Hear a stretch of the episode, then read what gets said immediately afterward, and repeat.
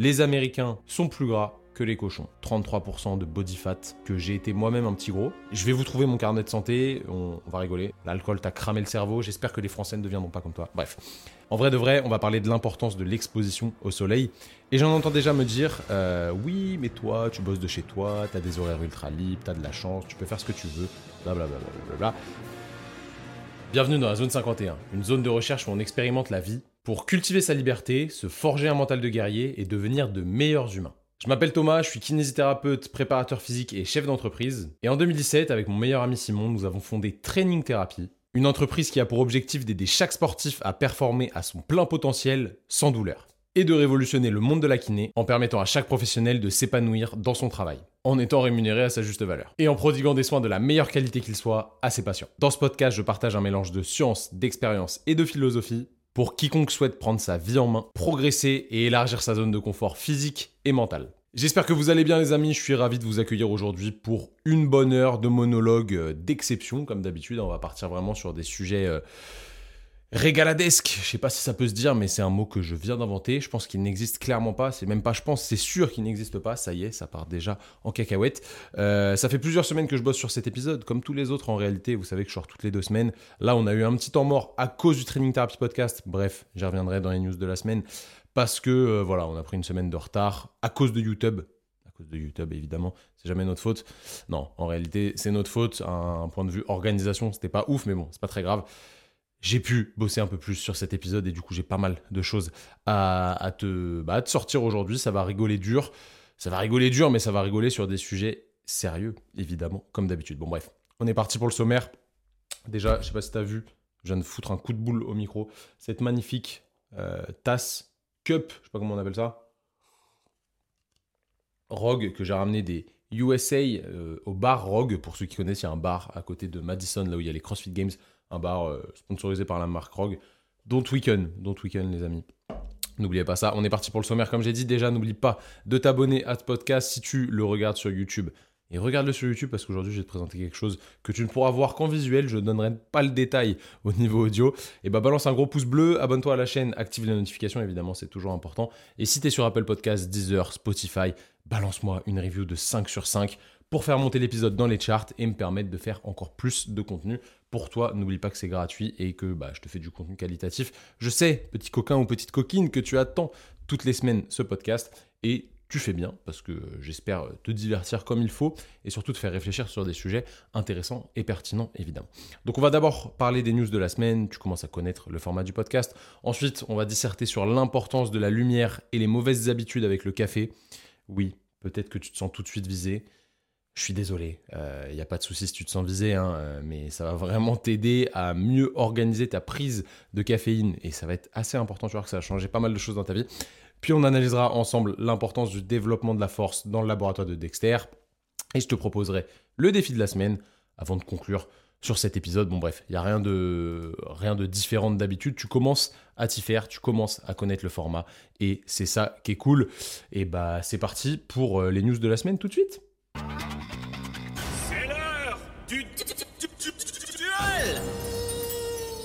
Donc déjà, pour commencer la semaine, tu vois que là j'ai mon chapeau de Luffy, j'ai mon chapeau de paille. Je te montre un truc et ça tu pourras le voir que en visuel, évidemment.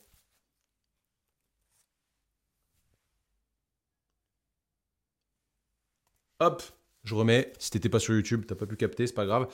Pourquoi j'ai fait ça? Parce que je suis un homme qui tient ses paroles. Et j'avais dit à Simon et aux gars qui bossent avec nous, si la vidéo sur notre course de vélo fait plus de 50 000 vues sur YouTube, eh ben je fais ça et elle est euh, à plus de 60 000, ce qui est déjà énorme pour nous. On est une petite chaîne, on commence, alors ça commence à monter, on a dépassé les 10 000 abonnés il y a quelques semaines. C'est cool, ça monte. Je pense que vous avez d'ailleurs tous kiffé la vidéo avec Sean qu'on a sorti dimanche dernier vidéo avec le profilage physiologique. Vous avez vu qu'au final, j'ai complété moi le palier des 325 watts sur le vélo. Simon a complété le palier des 350 solide. Je pense qu'on est assez, euh, assez content de nous là-dessus. Donc voilà, euh, vous avez vu cette magnifique euh, chose que vous ne pouvez voir que sur YouTube. Évidemment, évidemment, je trouve pas ça stylé du tout, j'avoue. C'est passé déjà un petit peu, je l'ai fait jeudi dernier, donc ça fait quasi une semaine que je l'ai fait. C'est passé un petit peu, mais ça me saoule vraiment d'avoir d'avoir cette coupe. Enfin, ça me saoule. En vrai, je m'en fous. Euh, en soi, mais je me trouve pas stylé avec. Si c'est, c'est ce que vous pourriez euh, penser, entre guillemets. Bref, du coup, 325 watts pour moi, 350 watts pour Simon. Et hier, il y a mon pote Antoine qui est chez moi en ce moment. Et il nous a dit, les gars, je suis sûr que je vous casse le cul sur 30 secondes. Ski erg, 30 secondes. Rameur, 30 secondes euh, éco-bike, 30 secondes bike erg. Au final, on n'a pas fait l'éco-bike parce qu'il était trop mal, je vais pas vous mentir. Du coup, on lui a pas imposé l'éco-bike. Mais on vous a fait de belles vidéos qu'on va faire sous format euh, réel sur Insta. Assez marrant. Player 1, Player 2, Player 3 qui rentre dans la partie qui va gagner les 30 secondes max cal? Un peu comme on avait fait avec Théo. Je sais pas si vous aviez vu ces vidéos, mais c'était assez marrant. Euh, ça a mal fini. Ça a mal fini pour Antoine. Il a vomi. Il a vomi. Vous avez vu la vidéo sur Insta mardi soir. On a partagé ça. Désolé, je m'abreuve, les gars. vous savez que c'est important. L'eau, c'est très important. Comme disait JCVD, bientôt il n'y en aura plus. Il a mal fini le type, euh, vomi, tout ça, tout ça. Donc, euh, bon, Antoine, force à toi. Hein, je sais que tu vas écouter l'épisode. T'as été chaud, tu t'es donné. Malheureusement, les résultats sont les résultats. Voilà, c'est comme ça. Comme disait Caris, et on va, pas, on va reparler de Caris aujourd'hui, les hommes mentent, mais euh, pas les chiffres. Les hommes mentent. Les hommes mentent, mais pas les chiffres, tout simplement.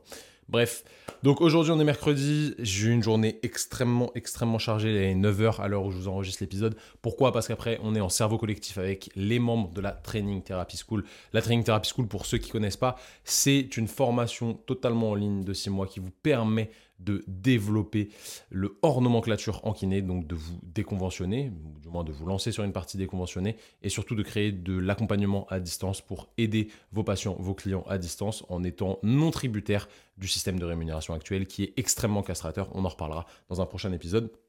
Et aujourd'hui, on a un live avec les participants à la troisième promotion ça va être génial, mais il faut que je sois à l'heure, c'est à 11h. Donc en vrai, je pourrais pas dépasser 2 heures de podcast.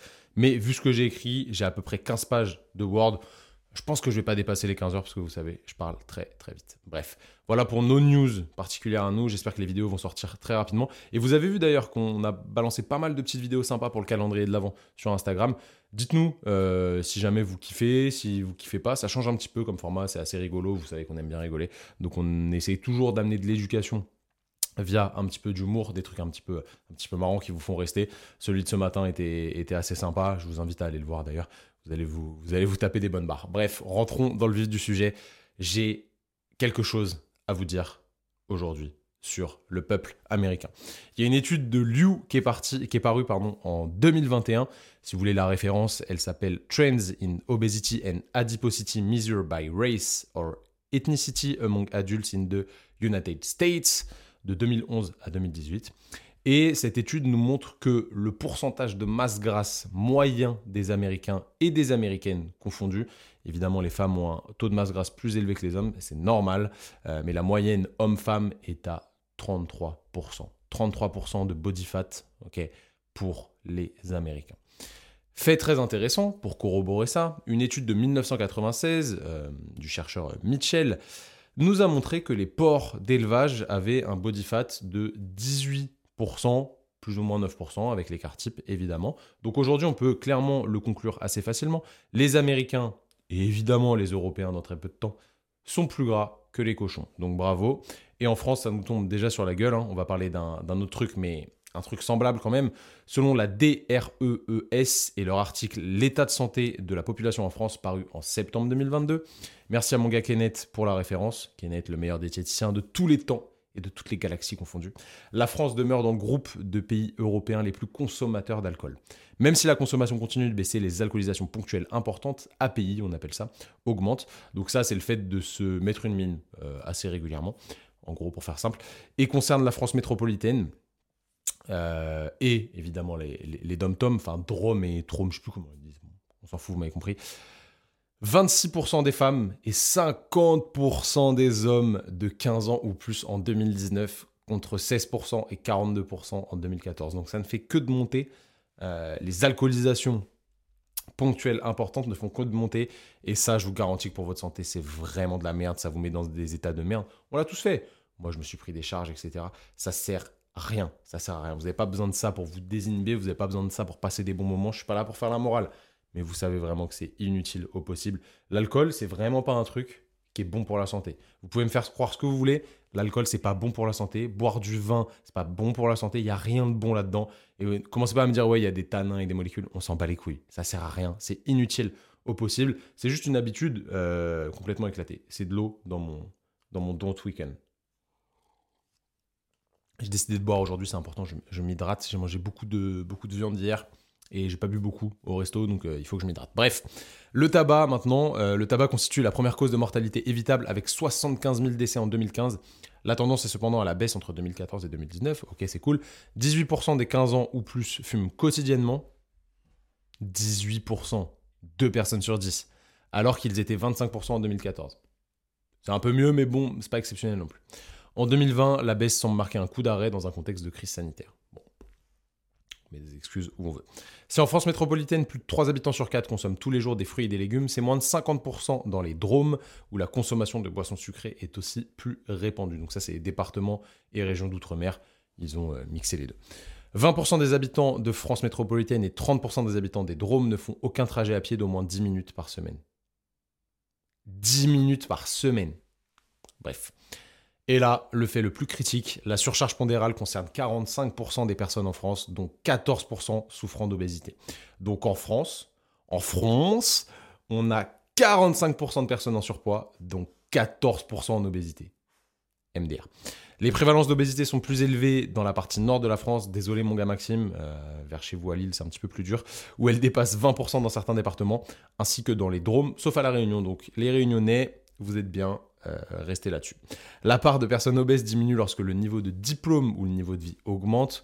Évidemment, c'est souvent corrélé à la classe sociale, ça, classe sociale entre guillemets, hein, ça veut rien dire, mais vous avez compris, au niveau d'éducation.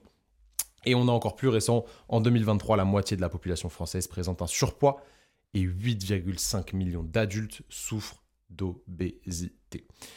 Et oui, un rapport remis le 27 avril 2023 au ministre chargé de la Santé et des Solidarités propose des mesures visant à mieux prévenir et prendre en charge l'obésité en France.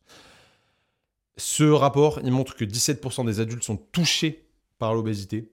Touchés par l'obésité, MDR entre guillemets. Hein. En gros, ils sont obèses, quoi. Pourquoi pas faire simple? 17% euh, des adultes sont obèses. D'ailleurs, combien d'entre eux ne prennent pas les escalators ni les ascenseurs? Dites-le moi. Dites-moi combien de pourcentage de ces 17% prennent les escalators ou euh, ne prennent pas l'ascenseur.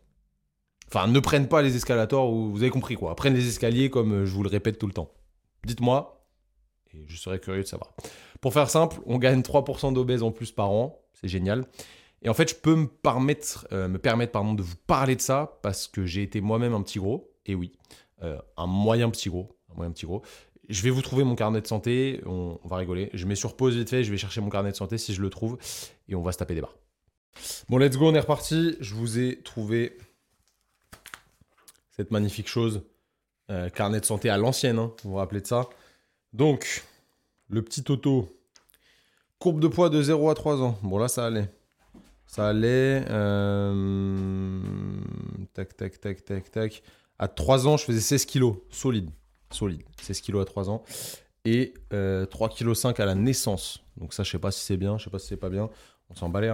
Bref. Euh, courbe de poids et taille des filles de 0 à 22 ans. Ben non, garçon du coup de 0 à 22 ans. Là, j'étais toujours en haut. Je sais pas si vous voyez là, mais j'étais toujours en haut du, en haut du bail. Sur la taille, sur la taille, j'étais juste en haut. Et sur le poids, j'étais, je dépassais le haut. Donc en gros, à. Putain, attends, à 11 ans, à 11 ans, je faisais 50 kilos pour 1m60. 50 kilos pour 1m60 à 11 ans. C'est au-dessus et c'est au-dessus. Je sais pas si c'est ouf. Je crois pas que ce soit terrible. Et après, à 14 ans, à 14 ans, je faisais 63 kilos pour 1m72. Ouais, pas ouf. Ah, je pensais que j'étais plus gros que ça. Moi, je suis un peu déçu. Bon, bref. Je pensais qu'on allait se taper des barres, mais je suis un petit peu déçu. J'étais un peu, un peu grassouillé. Franchement, j'étais un peu grassouillé. J'ai des petits bourrelets. Je vais pas vous retrouver de photos parce que c'est des, des photos que c'est, c'est ma mère qui doit avoir ça. J'avais des petits bourrelets et en réalité, au bout d'un moment, je me suis dit, c'est plus possible. C'est plus possible. Euh, il faut que je, sois fit, entre guillemets. Le but, c'était pas d'avoir le six-pack ou autre, ça, on s'en bat les couilles. Même si à un moment, forcément, quand t'es adolescent, tu te dis Ah ouais, je vais avoir les abdos, ça va être plus stylé et tout.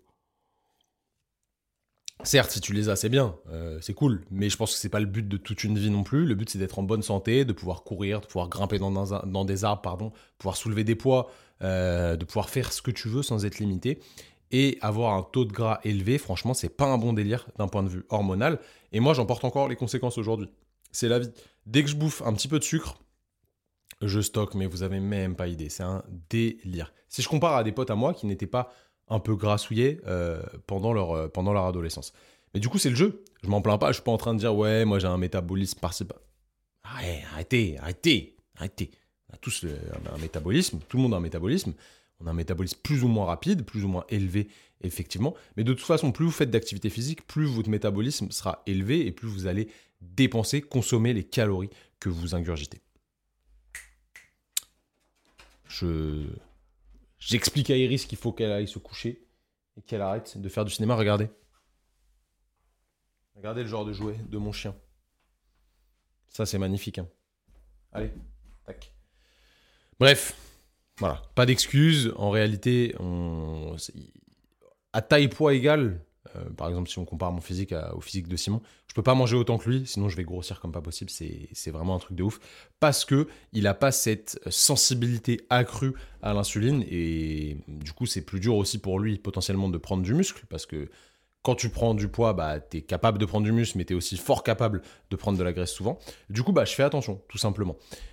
Évidemment, vu que je m'entraîne, comme je vous l'ai dit, je peux m'envoyer des calories dans la ganache, mais je fais gaffe à ce que j'ingère et j'évite de trop jouer avec glucagon-insuline, que je sécrète différemment de quelqu'un qui aurait été plus fit pendant sa croissance. That's life, c'est la vie, c'est comme ça, on va pas faire autrement. Je n'aime pas ne pas vous apporter de solution, même si je sais que 90% des, des, personnes qui m'écoutent actuellement, bah, elles sont pas obèses et j'aimerais vraiment aider ces personnes euh, obèse. Je suis clairement pas grossophobe, même si dès que tu dis un truc comme ça, c'est comme le mec qui te dit euh, eh ben, Non, moi je suis pas raciste, le mec de ma cousine est noir. ta race. Évidemment, je suis pas grossophobe. Moi, j'aimerais aider euh, les obèses, mais clairement, le choix, il ne dépend que d'eux. Il ne dépend pas de moi. Moi, je peux pas les forcer à le faire.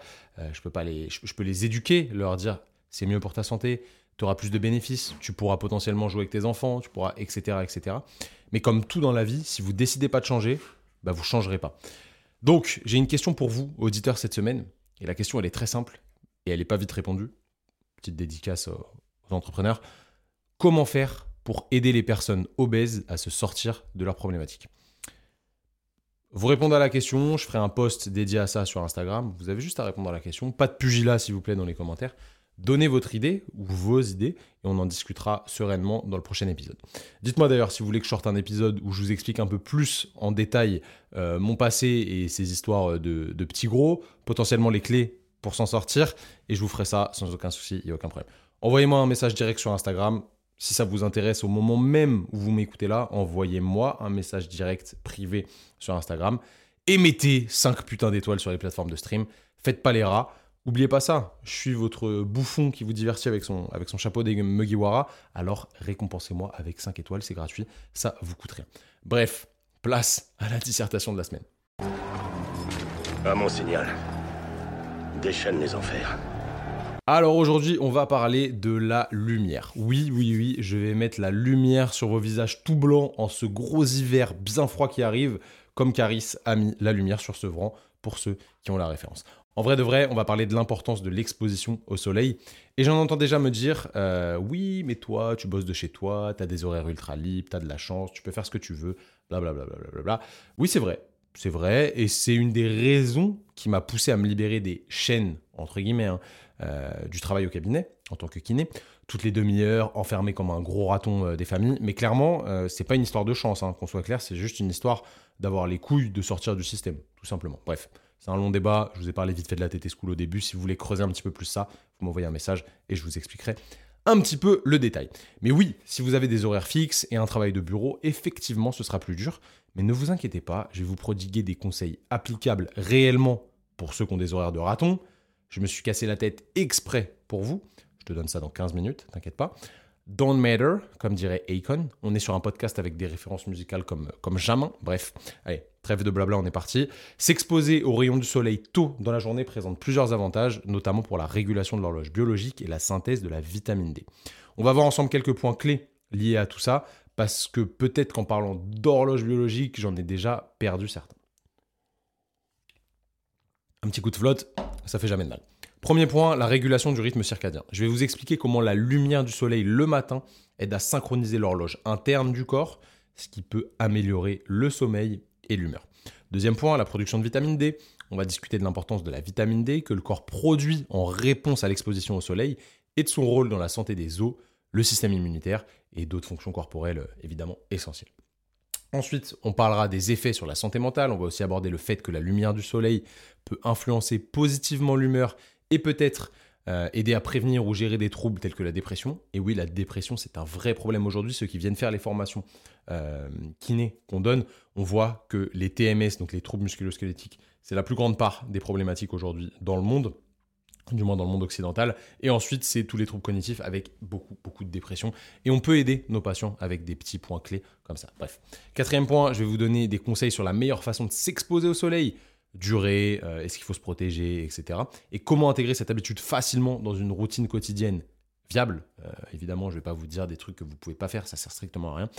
Et euh, dernier cinquième point, on va discuter des croyances non fondées sur l'exposition au soleil et on va clarifier ce que dit la science réellement et le lien aussi avec la prise de caféine. Vous allez voir, il n'y a aucun rapport direct entre les deux, mais à la fin, vous y trouverez du sens. Donc, pas mal d'entre vous ont des horaires un peu relous. Clairement, vous êtes tous un petit peu privés de liberté à ce niveau-là faut pas se mytho. En gros, toi qui m'écoutes, tu dois arriver au taf à 8h30, 9h, j'en sais rien, donc tu es un peu pressé. Et là, c'est l'hiver quand tu termines. Actuellement, on est le, je sais pas, le 13, 13 décembre, je crois. quand tu termines le soir, il fait nuit. Donc, créer une routine matinale pour maximiser l'exposition au soleil, surtout pour ceux qui ont des horaires de bureau, entre guillemets, classiques, c'est une idée qui va être ultra pratique et ultra bénéfique. Donc, je te donne quelques conseils clés que tu peux inclure dans ta vie de tous les jours même si tu as un temps limité. D'abord, je t'encourage, je sais ça va être chiant, mais je suis désolé, t'as pas trop le choix, euh, à te réveiller un petit peu plus tôt pour profiter de la lumière naturelle du matin. Même si actuellement à 7h il fait nuit, ok essaye de te lever plus tôt pour faire des choses en amont.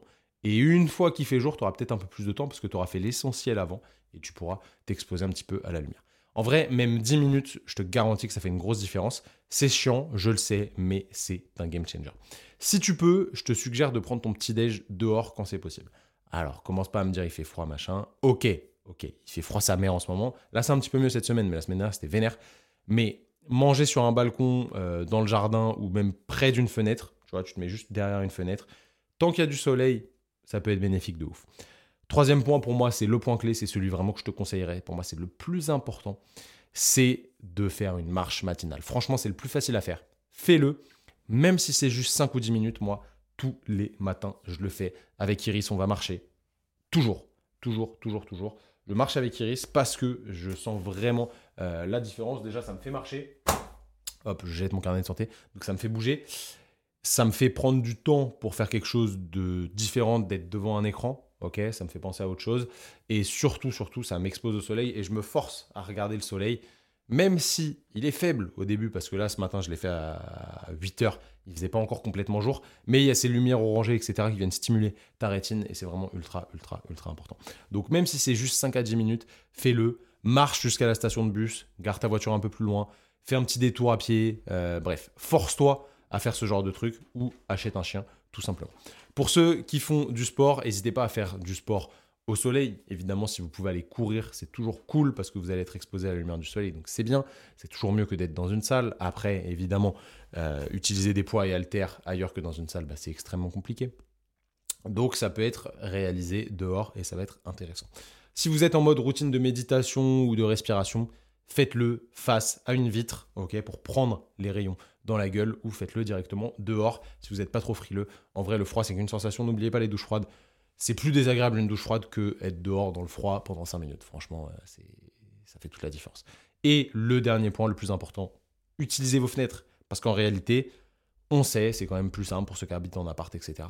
Mettez-vous proche d'une fenêtre où il y a de la lumière. Ça peut vraiment être utile. La stimulation sera quasiment la même que si vous étiez dehors. Donc franchement, utilisez ça. On a parlé du rythme circadien pardon, tout à l'heure et de l'horloge biologique interne. Je vais vous expliquer un petit peu ce que c'est, parce que c'est toujours intéressant de comprendre. Le rythme circadien, il est décrit comme l'horloge biologique du corps. C'est un cycle naturel d'environ 24 heures qui régit de nombreuses fonctions physiologiques chez les êtres vivants. Et en gros, il est contrôlé par une horloge interne qui est dans les noyaux suprachiasmatiques, donc c'est les SCN, on s'en fout un petit peu, euh, au niveau du cerveau.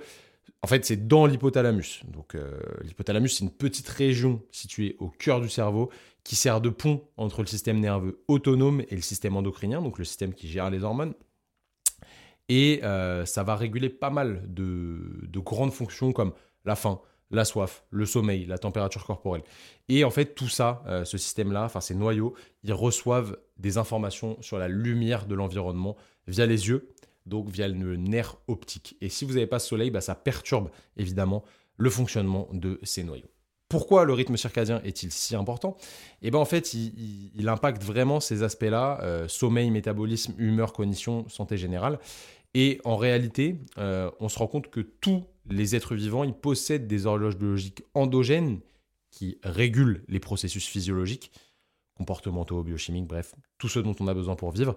Et en fait, ces horloges, elles sont synchronisées vraiment avec des indices externes comme la lumière, la nourriture et euh, l'ambiance, ou du moins la société qui nous entoure. Ça, c'est une étude qui est vraiment très intéressante. Elle s'appelle Biological Clock versus Social Clock Conflict in Adolescents. Donc, ils ont regardé ce qui se passait chez des adolescents. Et en gros, on se rend compte que en fonction de l'âge, on a plutôt des chronotypes. Les chronotypes, c'est des phénotypes temporels individuels qui changent au cours de la vie, en particulier pendant l'adolescence. Donc les adolescents, selon cette étude, hein, je pense que ça dépend de, chacun, ils ont tendance à passer, selon eux, d'un chronotype matinal à un chronotype vespéral, qui les fait vivre un petit peu plus la nuit, entre guillemets. Puis ils reviennent à un chronotype matinal à l'âge adulte parce que la société les y oblige, entre guillemets, parce que des horaires de bureau classiques, comme on a vu euh, juste avant. Donc, les... en fait, on se rend compte que tout le monde est très sensible au conflit au niveau de l'horloge biologique, au changement des horaires, se coucher trop tard, se lever trop tôt, euh, décaler ses, zones de sommeil, etc. Ça, ça a vraiment des conséquences physiques, donc perte de plein de qualités physiques, force, vitesse, euh, rapidité dans la décision, explosivité, bref, plein plein de qualités physiques, et aussi mentales, donc troubles de l'humeur, euh, manque de mémorisation, des choses comme ça. Et au niveau émotionnel, on peut être plus enclin à réagir à chaud et avoir des petits problèmes euh, liés au contrôle, à la gestion des émotions. Donc vraiment, la lumière fait, euh, fait vraiment la différence, a un rôle ultra, ultra important sur notre santé physique et mentale en général. Donc vraiment, ne sous-estimez pas l'importance de la lumière.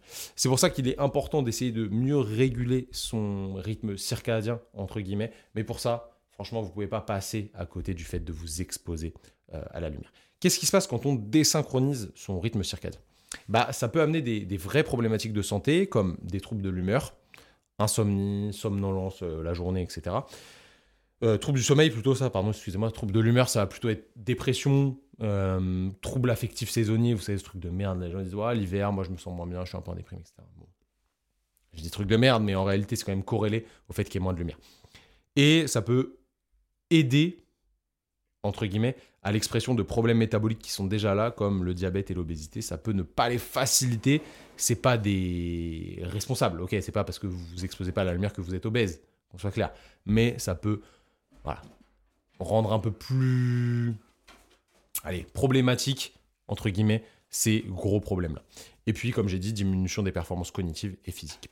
Donc, pour faire simple, hein, euh, il faut s'exposer à la lumière et surtout à la lumière bleue qui est abondante le matin.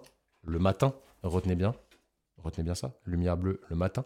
Parce que euh, cette lumière bleue, elle inhibe la production de mélatonine, l'hormone qui favorise entre le sommeil et elle aide le corps à se préparer pour l'éveil et l'activité entre guillemets. Ça va vous exciter la lumière bleue. C'est la lumière qui a sur tous les écrans, ok? Donc c'est pour ça qu'il faut éviter de trop l'utiliser le soir, mais le matin c'est ok, vous pouvez y aller, ça va vous exciter, ça va vous réveiller. Euh, il y a une étude de Val parue en 2019 et non pas Vald qui montre que vraiment la lumière bleue permet de mieux synchroniser ce rythme circadien et qu'elle est vraiment essentielle pour maintenir l'alignement et la régulation de l'horloge interne en lien avec l'environnement naturel. Une autre étude de Lee et de Kim, parue en 2019 aussi, met en lumière, très marrant ce, petit jeu de mots, le fait que euh, les variations de lumière et d'obscurité impactent directement les phénomènes physiologiques internes du corps, donc certaines réactions, etc. Et que l'exposition régulière à la lumière le matin peut maintenir notre capacité à nous adapter et n'oubliez pas ceux qui s'adaptent survivent.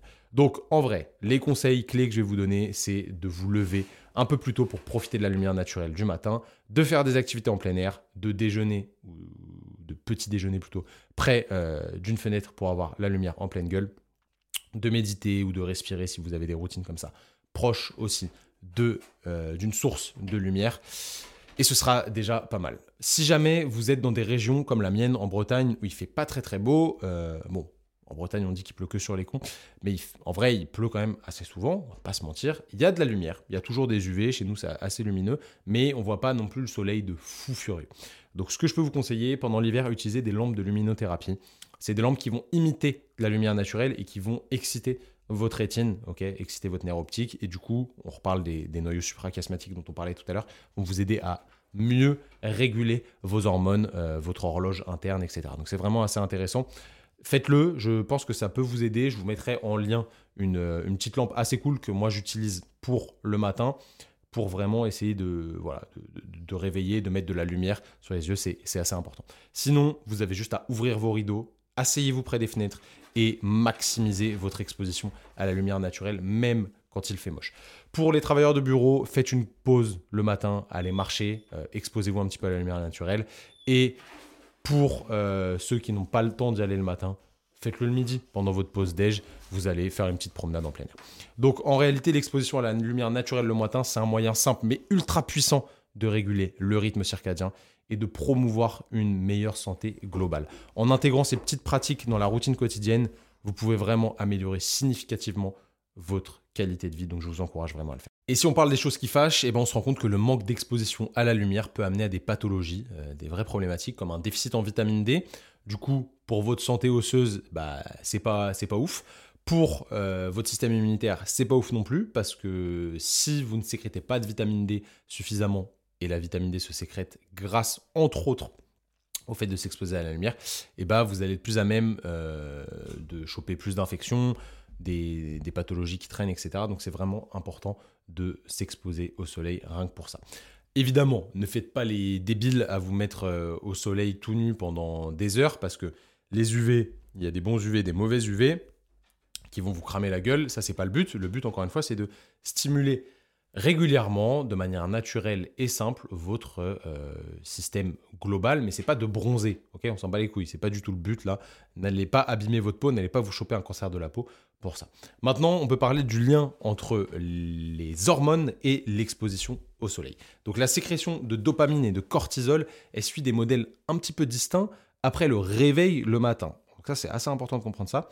Parce que, euh, en fait, tout va se jouer avec cette exposition au soleil, ce réveil, et la sécrétion de ces hormones est vraiment clé pour la performance physique et mentale et euh, pour la santé, tout simplement. Donc le cortisol, il y a un pic matinal. Euh, le cortisol, c'est souvent appelé hormone du stress. Il y a un pic matinal naturel dans les premières heures après le réveil. C'est un phénomène qui est connu sous le nom de CAR, rien à voir avec les CARS de FRC. Cortisol Awakening Response. Ce pic aide à promouvoir un état d'alerte, donc ça va vous exciter et ça va préparer le corps pour les activités de la journée. Donc le cortisol, il joue un rôle vraiment crucial dans la gestion de plein de fonctions. Euh, métabolisme, réponse au stress, système immunitaire.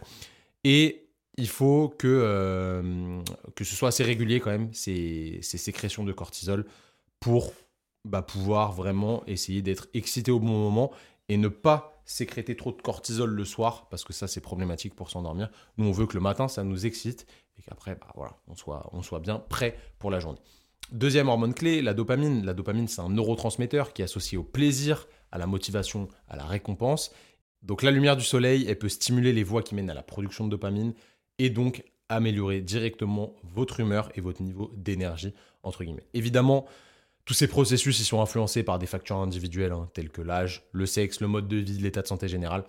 Et la régulation de ces hormones, elle est extrêmement complexe, mais le soleil peut vraiment aider. Maintenant, on va parler de la question qui fâche, le café. Évidemment, encore une fois, c'est de l'eau dans ce gobelet, mais on va parler café. Il y a pas mal de personnes qui me posent une question euh, qui est Ouais, en gros, je pourrais la résumer comme ça. Est-ce que c'est mal de prendre du café le matin?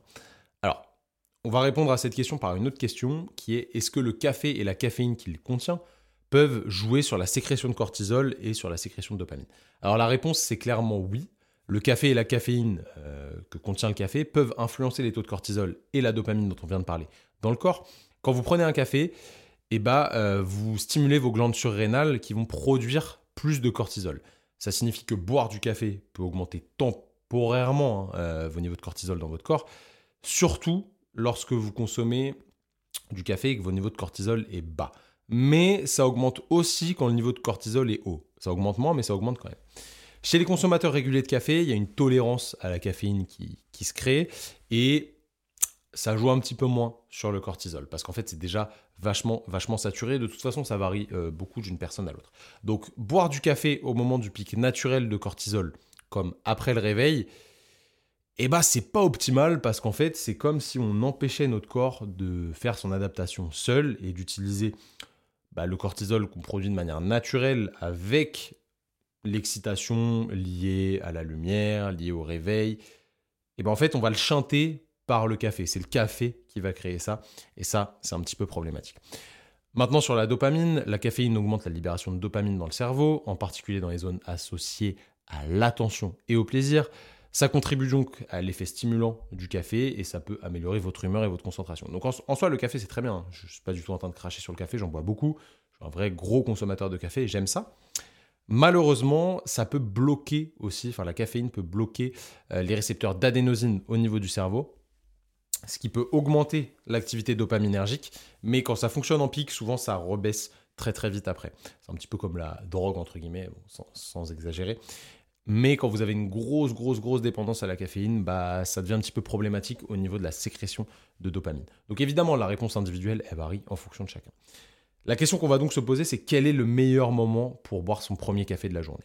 Du coup, l'idéal, ce serait environ 3 heures après le réveil. Pourquoi? Simplement parce qu'au réveil, comme tu l'as compris, notre corps, il sécrète naturellement du cortisol, l'hormone qui a pour but de stimuler notre système nerveux sympathique. Le problème, c'est que la caféine réduit cette sécrétion naturelle du matin, entre guillemets, et risque de te fatiguer davantage sur le long terme.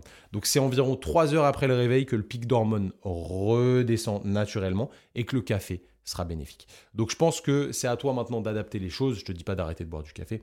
Je te dis pas de passer ta vie au soleil, mais essaye de t'exposer régulièrement au soleil. Si jamais tu peux pas parce que tu es dans une région qui est éclatée au sol, utilise une lampe à lumière bleue. Je te mettrai ça dans euh, le, la description du podcast et euh, tu pourras tranquillement t'exposer à une lumière, certes artificielle, mais qui va t'aider un petit peu là-dessus. Et on parlera plus tard de la lumière rouge dans un autre épisode. Je suis en train de tenter quelque chose, une expérience sur moi. Vous allez voir que ça paraît quand même extrêmement intéressant. Il ne reste plus beaucoup d'eau. C'est pas grave, c'est bientôt la fin du podcast. Non, je déconne. Euh, et euh, j'en étais où? Lumière rouge, bah, bah, bou, bou, bou, bou. Lumière bleue, ok. Et évite de consommer du café dès le réveil. Franchement, c'est pas un bon délire. Essaye d'attendre moi, tu vois, généralement, je me réveille vers 7h et mon premier café, je le prends vers 10h30, 11h. Et après, j'arrête vers 17, 18h parce que le soir, ça ne m'excite pas plus que ça. J'en bois parce que c'est intéressant, il y a des effets bénéfiques et j'en bois aussi parce que j'aime ça. Je me force pas, c'est pas un truc qui me sert à me réveiller. Donc, sincèrement, essaye d'optimiser ta prise de caféine 3 heures après ton réveil et essaye d'aller voir un petit peu le soleil. Je te jure que tu te sentiras mieux. J'espère que cette dissertation de la semaine t'a plu. Maintenant, on passe au magnifique laboratoire de Dexter.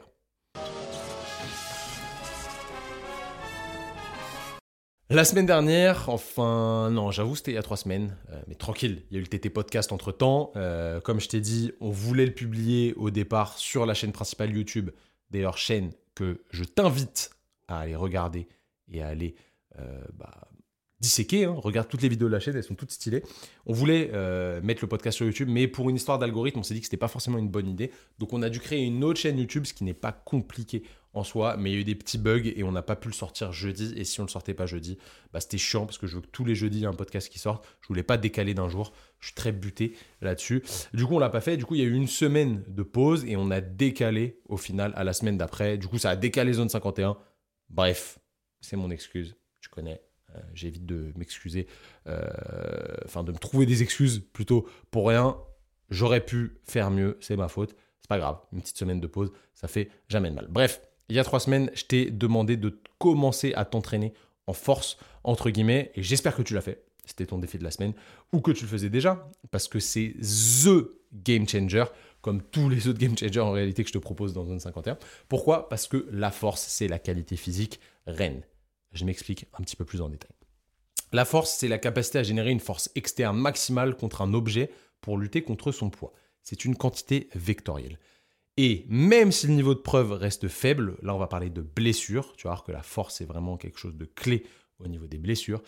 Pour le risque de lésion musculaire des ischio-jambiers, donc tu sais les muscles qui sont derrière ta cuisse et eh bah le fait d'avoir une grosse force au niveau des ischio-jambiers, c'est un facteur. Euh, alors plutôt l'inverse. Le fait d'avoir peu de force au niveau des ischio-jambiers, c'est un facteur de risque important à prendre en compte selon l'étude de Green parue en 2020 pour les lésions aux ischios. Donc les mecs qui se claquent tout le temps les ischios, c'est peut-être parce que vos ischios ils sont éclatés au sol, mais de manière assez spécifique, c'est pas juste que vous n'avez pas assez de force maximale, c'est que vous n'avez pas assez de force maximale à haute vitesse parce que souvent vous le faites à haute vitesse.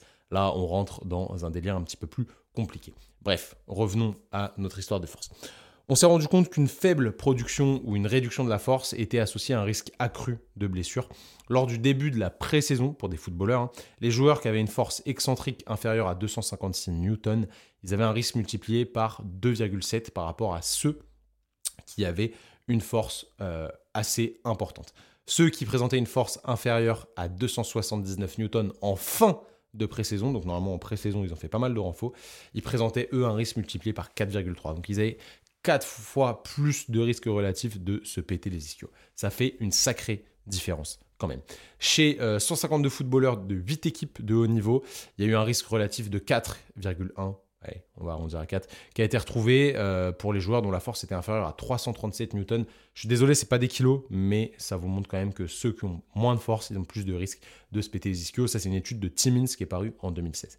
Donc, bien que certains auteurs trouvent une différence de production de force entre les futurs blessés et les autres, ce facteur, si on le prend de manière isolée et ponctuelle, généralement au début de saison, euh, donc à la suite d'une longue période de repos et une longue période de liche où ils ont bu du café, ils ont bu de l'alcool tout l'été, ça permet pas seul de prédire de manière ultra précise le risque de blessure. Ce serait trop facile, mais c'est quand même un facteur de risque de blessure au niveau des ischios.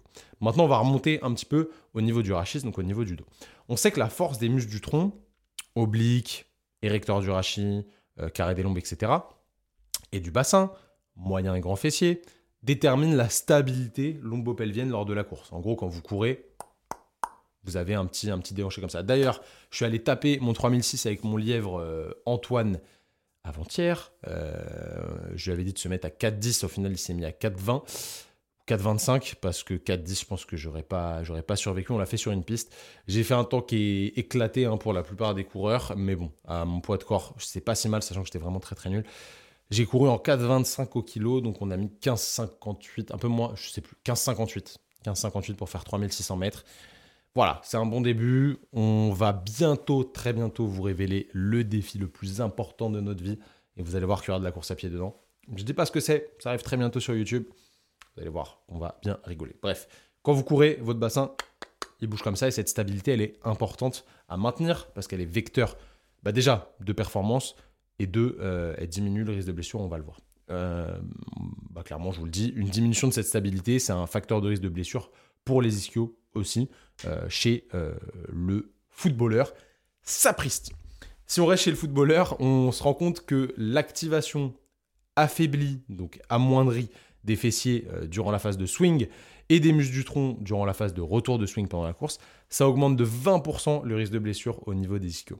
Et inversement, une augmentation de 10% de l'activation de ces deux groupes de muscles diviserait le risque par 3 sur une étude de Showerman, qui est parue en 2017. Donc en gros, si on est fort au niveau de la stabilité du tronc, au niveau des ischios et au niveau des fessiers, ben on a beaucoup moins de risques de se péter. Donc ça, c'est plutôt cool. Chez le footballeur australien, une activation moindre du grand fessier durant la course multiplierait le risque par 1,1 à 1,5. Donc ça, c'est quand même beaucoup. Ça augmente beaucoup le risque. 4, c'était monstrueux, hein, vous vous rendez pas compte, mais 4, c'est vraiment une, dinguerie. il y a une autre étude qui a comparé deux groupes d'athlètes, donc 24 athlètes au total, qui avaient une blessure aux ischios, et ils ont vu qu'un programme d'exercice de renfort et de stabilisation, entre guillemets, donc de gainage, on va dire ça comme ça, des muscles du tronc diminuerait significativement le taux de récidive. C'est une étude de Sherry parue en 2004. Euh, et euh, ça, c'est vraiment très intéressant parce qu'on se rend compte que tout est un peu imbriqué. Quand vous avez une bonne stabilité au niveau du tronc, et eh ben, ça joue pas mal sur les ischios qui sont sous le tronc. Donc, euh, tout vient du corps, du noyau, et c'est vraiment important de développer cette capacité à être rigide et à bouger aussi, évidemment. On va pas faire que de la rigidité, il faut aussi un petit peu de mobilité. Mais ça montre quand même que c'est assez intéressant. Bon, les ischios, on en a marre. Tout le monde n'est pas footballeur ici, ça va 5 minutes. On n'a pas que ça au cabinet. Et euh, vous avez aussi des entorses de cheville, par exemple. Et si on parle des entorses de cheville, on regarde l'étude de Smith qui est parue en 2021. Il y a une étude euh, vraiment très très intéressante, celle-là. Hein. C'est une étude que j'aime bien. Ils ont pris des patients et ont fait 8 semaines de renforcement du pied et de la cheville. Exo de renfort du pied et de la cheville classique. Séance de 20 à 30 minutes. Et par rapport à un groupe contrôle qui ne faisait que des étirements, et eh bah sur un an, ils se sont beaucoup moins blessés.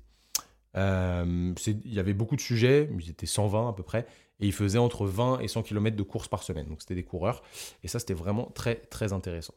Euh, ça montre quand même que le renforcement du pied et de la cheville pour les coureurs est primordial et permet de diminuer le risque de blessure relatif. Donc être fort pour les coureurs, c'est la base. Vous inquiétez pas les coureurs, vous n'allez pas prendre de la masse, vous n'allez pas être énorme. Déjà que nous on galère à prendre, à prendre de la masse. Vous, si vous courez beaucoup, vous inquiétez pas, vous prendrez pas de masse. Par contre, vous vous blesserez moins. Du coup, pour faire plus de volume, plus d'intensité, et tout ira bien dans le meilleur des mondes, vous serez très heureux. Donc développez votre niveau de force, c'est important. Allez, je finis mon gobelet. Terminado. Et la maison de retraite là-dedans, euh, me diront les, les, aficionados de la maison de retraite en fin de matinée.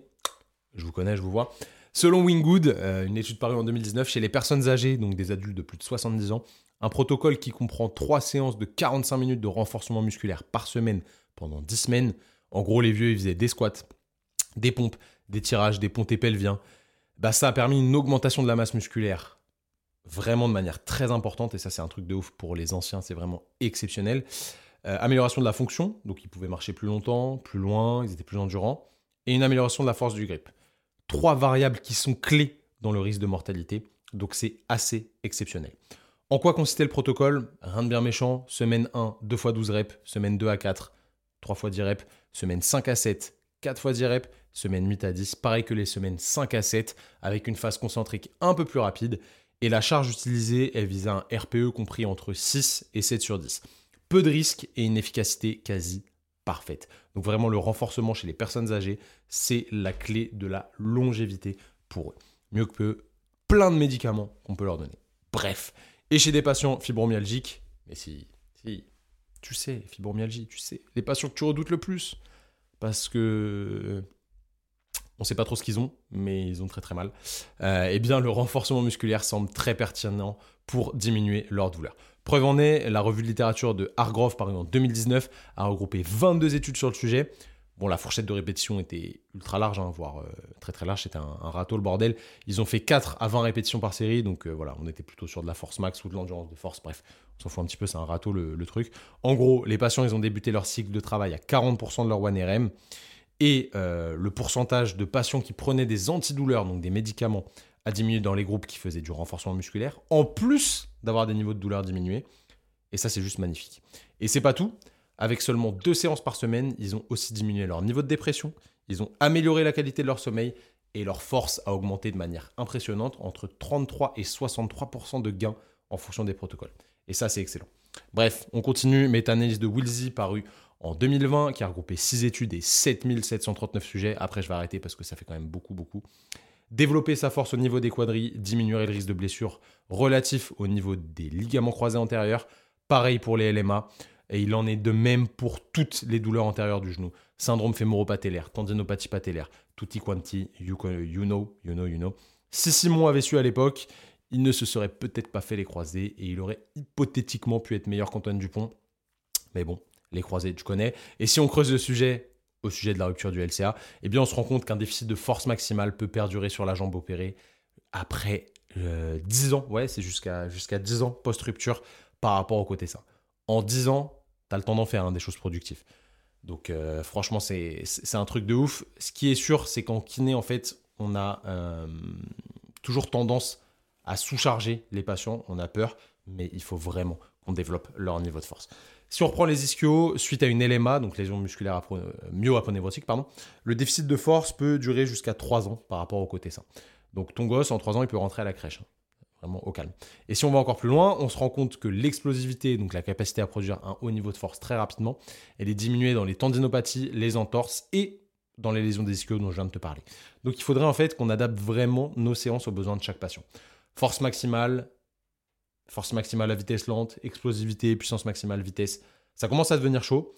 Ce qui est sûr, encore une fois, je le répète, c'est qu'en kiné, on a toujours tendance à sous-charger et ça ne semble pas être la bonne solution, sauf lorsque notre patient est très irritable. Ça, c'est logique. Certains auteurs hein, suggèrent même d'atteindre au moins 160% du poids de corps sur un 1RM au squat pour être bien en termes de force maximale et en termes de risque de blessure. Bon, ça va prendre avec des pincettes hein, pour Janine et ses 58 ans, quoique. Mais pour résumer rapidement, les bénéfices liés au développement des qualités de force, ils sont pas mineurs. Pas mineurs. Attention, attention. Vous avez vu sur la miniature, il y a Gérard Depardieu. Attention à ça. Gérard, on t'aimait bien jusque-là. Mais là, t'es parti en couille, mec. Gérard, t'es vraiment un, gros chien de la casse, t'es un gros rat. C'est pas étonnant. Je pense que l'alcool t'a cramé le cerveau. J'espère que les Français ne deviendront pas comme toi. Bref. Tout le monde devrait faire du renforcement musculaire et développer sa force. Ça, je pense que, que tu l'as compris. Gérard, développe ta force. Tout cela, c'est bien beau, euh, mais comment faire concrètement avec nos patients? Les calculs de 1RM, tu sais très bien qu'au cabinet, c'est beaucoup trop compliqué euh, et beaucoup trop risqué. La majorité de nos patients, c'est monsieur et madame tout le monde, des gens issus de la vraie vie, pas des champions de squat qu'on peut voir sur Instagram. Ils savent pas bouger sur une barre lourde et la balance, elle penche trop du côté prise de risque inutile que du côté bénéfice si on joue trop avec le feu. Donc n'oublie pas primum non nocere, c'est ce qu'on a vu à l'école de kiné, c'est la base en tant que kiné. Et franchement, après de nombreuses tentatives moyennement efficaces et un tas d'essais de protocoles plus ou moins connus euh, sur les six dernières années, avec Simon et Maxime, on a enfin trouvé des protocoles simples à mettre en place au cabinet, adaptés aux patients et à leur niveau, qui est ultra variable et qui fonctionne pour diminuer les douleurs, parce que c'est ça qui veulent les patients, ne plus avoir mal, et améliorer les niveaux de force, donc de tolérance à la contrainte. Donc sur le long terme, ça leur évitera de revenir tous les six mois te voir. Et tout ça, on te l'explique dans notre formation sur le renforcement musculaire. C'est vraiment la formation qu'il faut en tant que kiné. C'est ça, c'est un game changer. Tu as vraiment besoin de cette formation pour utiliser la kinésithérapie active à bon escient et je te conseille vivement de venir te former avec nous. Les dates pour 2024 sont disponibles sur le site et si jamais tu veux le faire en e-learning, tu as juste à cliquer sur le deuxième lien dans la bio. Ça t'amènera dans la bio. Non, dans la description du podcast. Je me crois sur Instagram là. Dans la description du podcast, ça t'amènera sur euh, le site d'e-learning, donc de formation en ligne, et tu pourras suivre ça tranquillement. Bref, allez, c'est l'heure du défi de la semaine. Ce que l'on fait dans sa vie résonne dans l'éternité. Aujourd'hui, je vais te donner un défi qui va reprendre du sens un petit peu avec ce qu'on a vu au début du podcast, mais qui va être un petit peu différent de ce qu'on a vu à la fin. Je vais te demander de t'étirer 5 minutes tous les jours devant une vitre avec du soleil ou de la lumière si possible. Si tu peux le faire dehors, fais-le dehors, ok? Mais là, j'aimerais que tu t'étires 5 minutes tous les jours à partir de maintenant, tout de suite, face à la lumière du soleil. Si tu peux le faire le matin, c'est mieux. Sinon, tu le fais le midi. Le soir, tu n'auras pas de lumière, donc fais pas le mytho. Euh, fais-le le matin si tu peux, ce sera mieux. Si tu es dans une région éclatée, ça c'est ton problème, c'est pas ma faute, mais étire-toi vraiment 5 minutes, donc 2 minutes 30 par côté ou 5 minutes sur une même zone. Et on parlera de la puissance des étirements et de la mobilité dans deux semaines. T'inquiète, ça va être vraiment très intéressant. Mais d'abord, je veux que tu t'étires, que tu ressentes les sensations vis-à-vis des étirements. Trouve une articulation qui est limitée en termes de mobilité, un tissu où tu es raide et viens l'étirer le temps qu'il faut. Si tu peux en faire plusieurs, fais-en plusieurs. Mais maintiens des postures un petit peu prolongées, donc plus de 30 secondes d'étirement. Et on verra l'intérêt de tout ça. Commence pas à crier sur les étirements tout de suite. Je vais t'expliquer en détail les choses. Ça va être bien plus pertinent que juste un post Instagram dans deux semaines. T'inquiète pas, ça va être incroyable. Un jour peut venir où le courage des hommes faillira, où nous abandonnerons nos amis et briserons tout lien. Mais ce jour n'est pas arrivé. Bon, on arrive à la fin de ce podcast. J'espère que tu as kiffé. N'oublie pas de t'abonner au compte en lien avec ce podcast à ThomasBNY sur Instagram. N'oublie pas de t'abonner à la chaîne YouTube Zone 51 évidemment et à la chaîne YouTube Training Therapy aussi et aussi au compte Instagram Training Therapy. Bref, je te demande plein d'abonnements mais, mais aussi 5 étoiles en review sur le podcast. Dis-moi ce que tu ferais pour les personnes obèses. N'oublie pas la question que je t'ai posée au début du podcast, directement sur le post Instagram qui est sur le compte ThomasBNY. Tu me dis ce que tu ferais, no judgment. Euh, voilà, le but, c'est pas d'être euh, agressif envers les obèses ou agressif entre nous. Si quelqu'un dit quelque chose, c'est son avis, c'est OK. Tant qu'il manque pas de respect, le commentaire sera laissé public, il n'y a aucun problème. Maintenant, donne-moi ton avis. Essaie de trouver des solutions pour ces gens-là. Qu'est-ce que toi, tu pourrais faire? Qu'est-ce que on pourrait faire tous ensemble? Et ça va être vraiment intéressant de mélanger nos idées. J'espère que tu as kiffé l'épisode. En attendant, prends soin de toi, mets en place les petits défis que je te demande, s'il te plaît. Tu vois que ça change vraiment la donne. Le pouvoir des habitudes est très, très important. L'art des petits pas, un tout petit peu tous les jours, un tout petit peu plus, et tu vas voir qu'après, on instaure vraiment des choses qui sont cool et qui changent pour de vrai la donne. Prends soin de toi, n'oublie pas de liker la vidéo, de t'abonner encore une fois et de balancer tes 5 étoiles. On se dit à dans deux semaines. Salut